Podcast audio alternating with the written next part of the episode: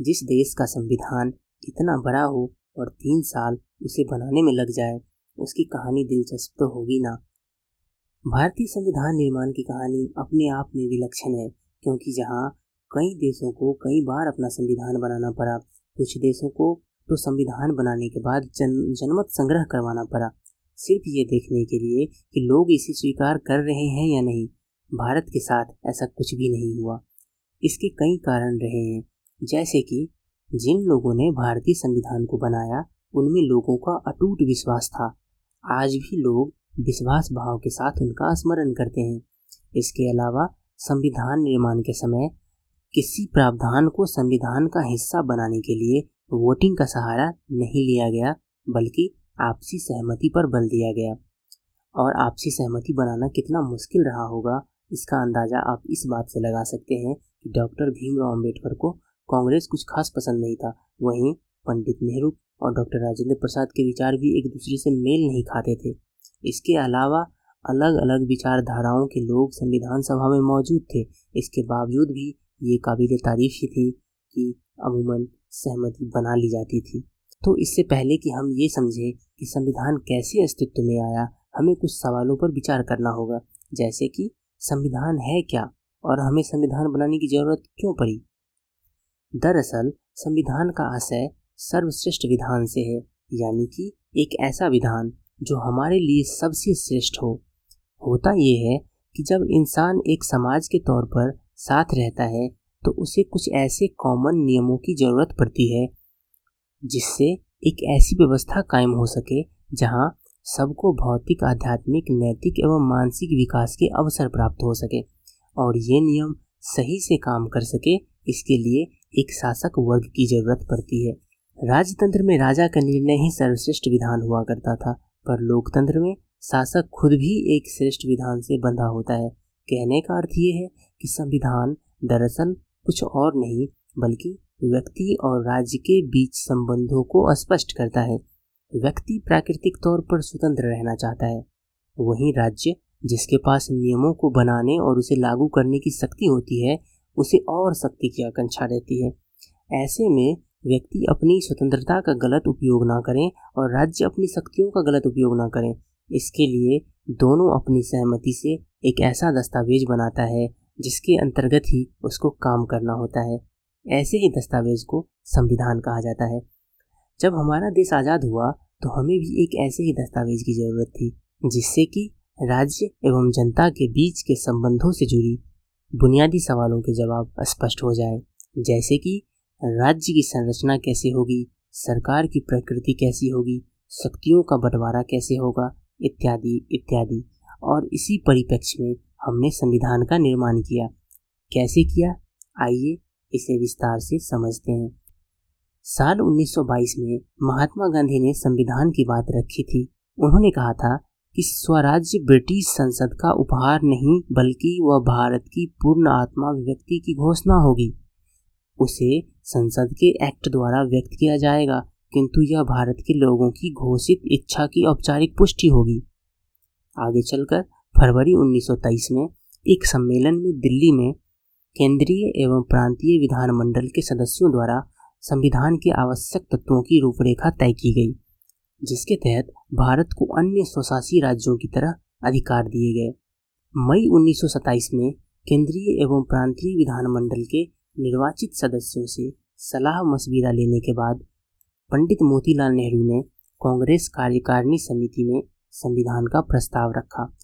दिसंबर 1927 में वार्षिक अधिवेशन मद्रास में हुआ, जहाँ पंडित नेहरू ने इस प्रस्ताव में कुछ संशोधन करके फिर से इसे पेश किया जो कि स्वीकार कर लिया गया।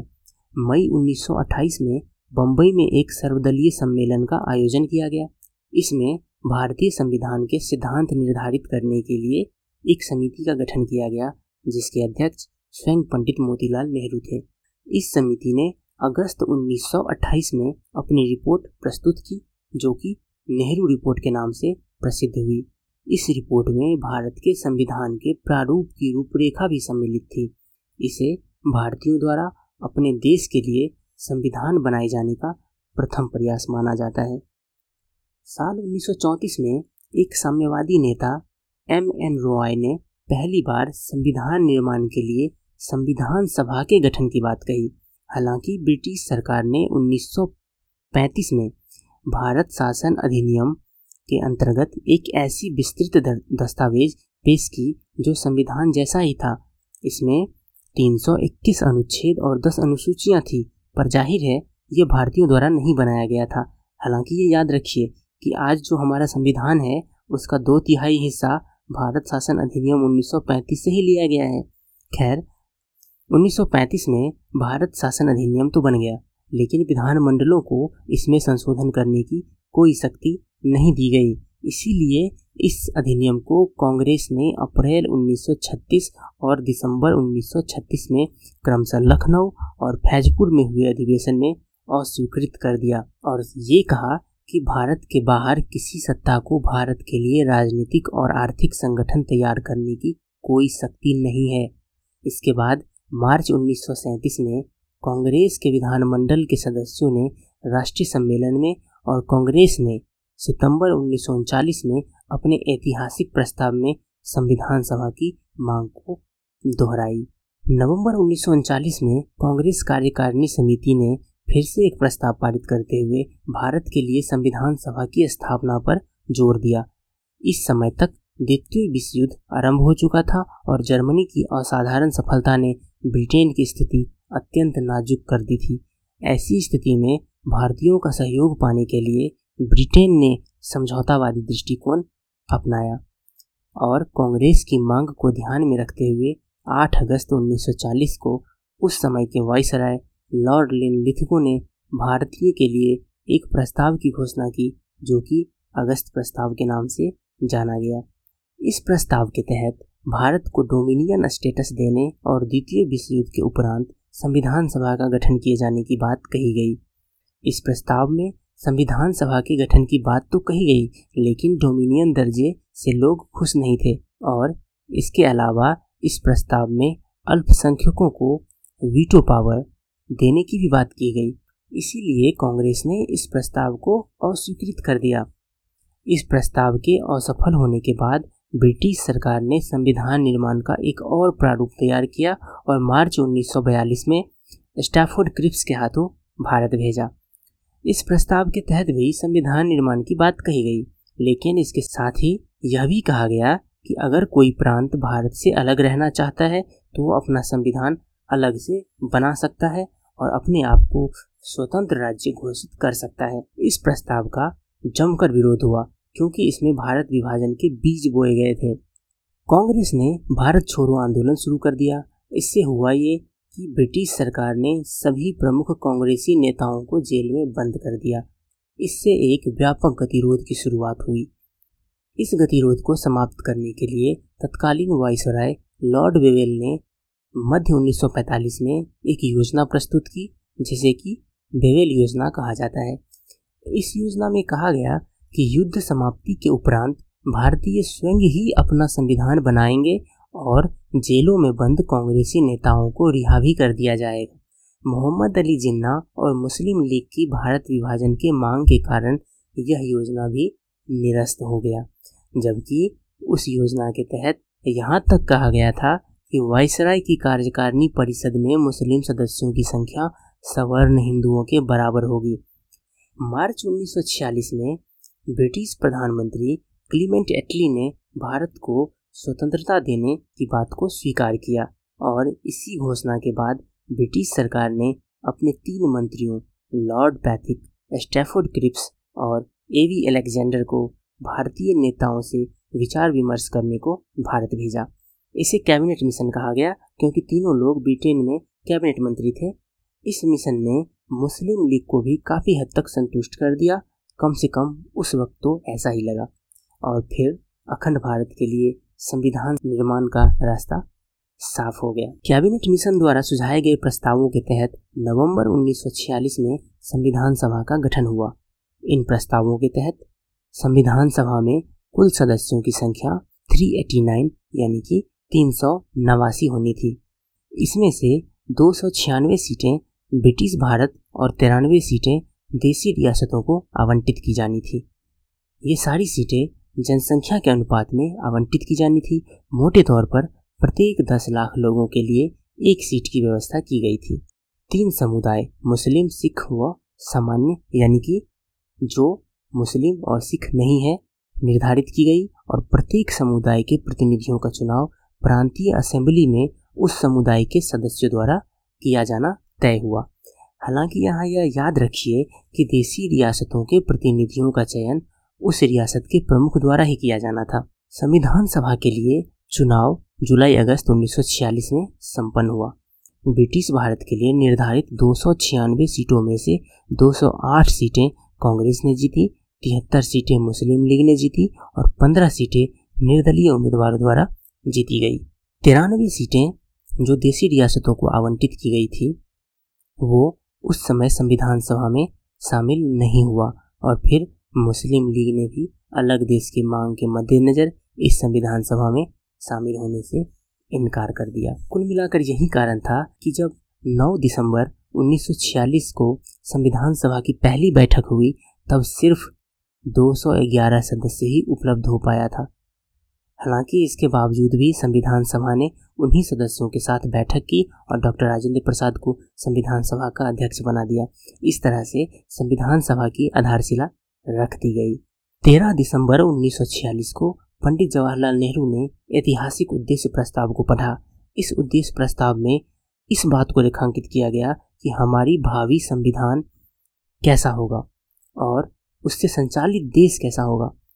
इस उद्देश्य प्रस्ताव के तहत भारत को एक स्वतंत्र संप्रभु गणराज्य घोषित किया गया और साथ ही औपचारिक रूप से संविधान निर्माण की घोषणा की गई।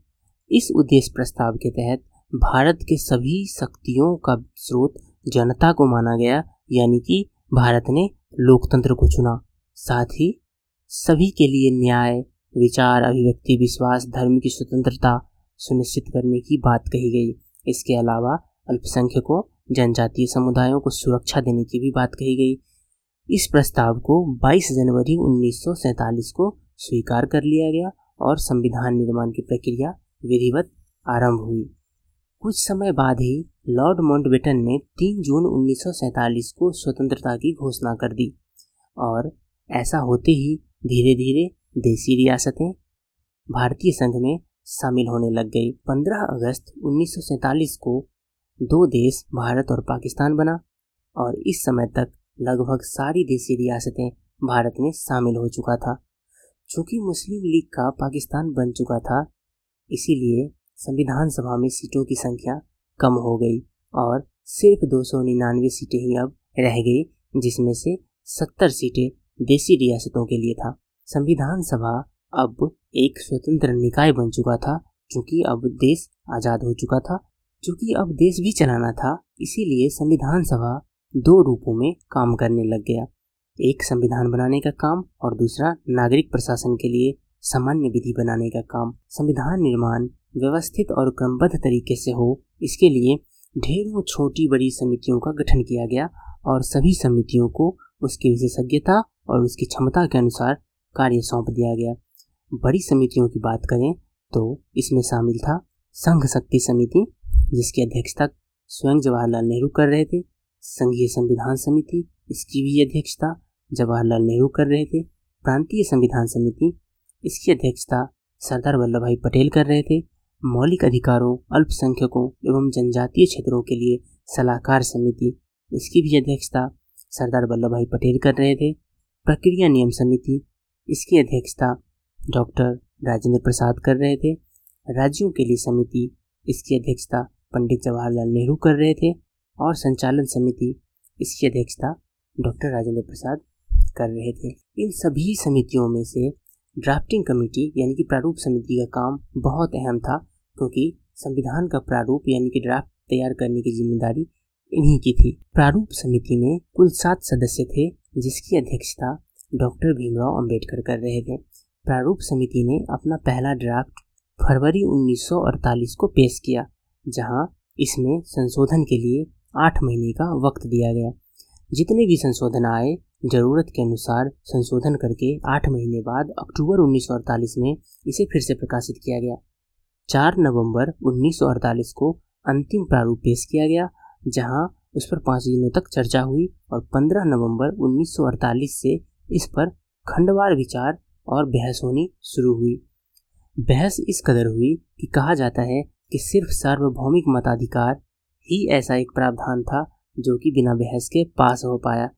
17 अक्टूबर उन्नीस सौ उनचास तक इस पर खंडवार बहस चला और उसके बाद 14 नवंबर उन्नीस सौ उनचास से इस पर तीसरे दौर का विचार होना शुरू हुआ।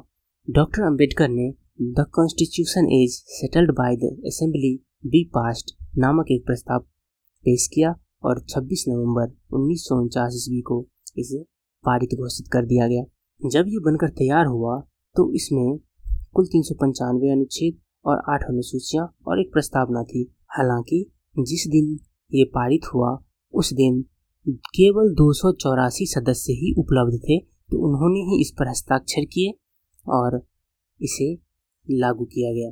यहाँ पर एक बात और याद रखने वाली है कि 26 नवंबर उन्नीस सौ उनचास को संविधान के सिर्फ़ कुछ ही प्रावधानों को लागू किया गया था, जैसे कि अनुच्छेद पाँच, छः, सात, आठ, नौ अनुच्छेद साठ, अनुच्छेद तीन सौ चौबीस, अनुच्छेद तीन सौ छियासठ, तीन सौ सड़सठ, अनुच्छेद तीन सौ अस्सी, तीन सौ अठासी, अनुच्छेद तीन सौ इक्यासी, तीन सौ बिरानवे और तीन सौ तिरानवे। छब्बीस जनवरी 1950 को संपूर्ण संविधान लागू किया गया।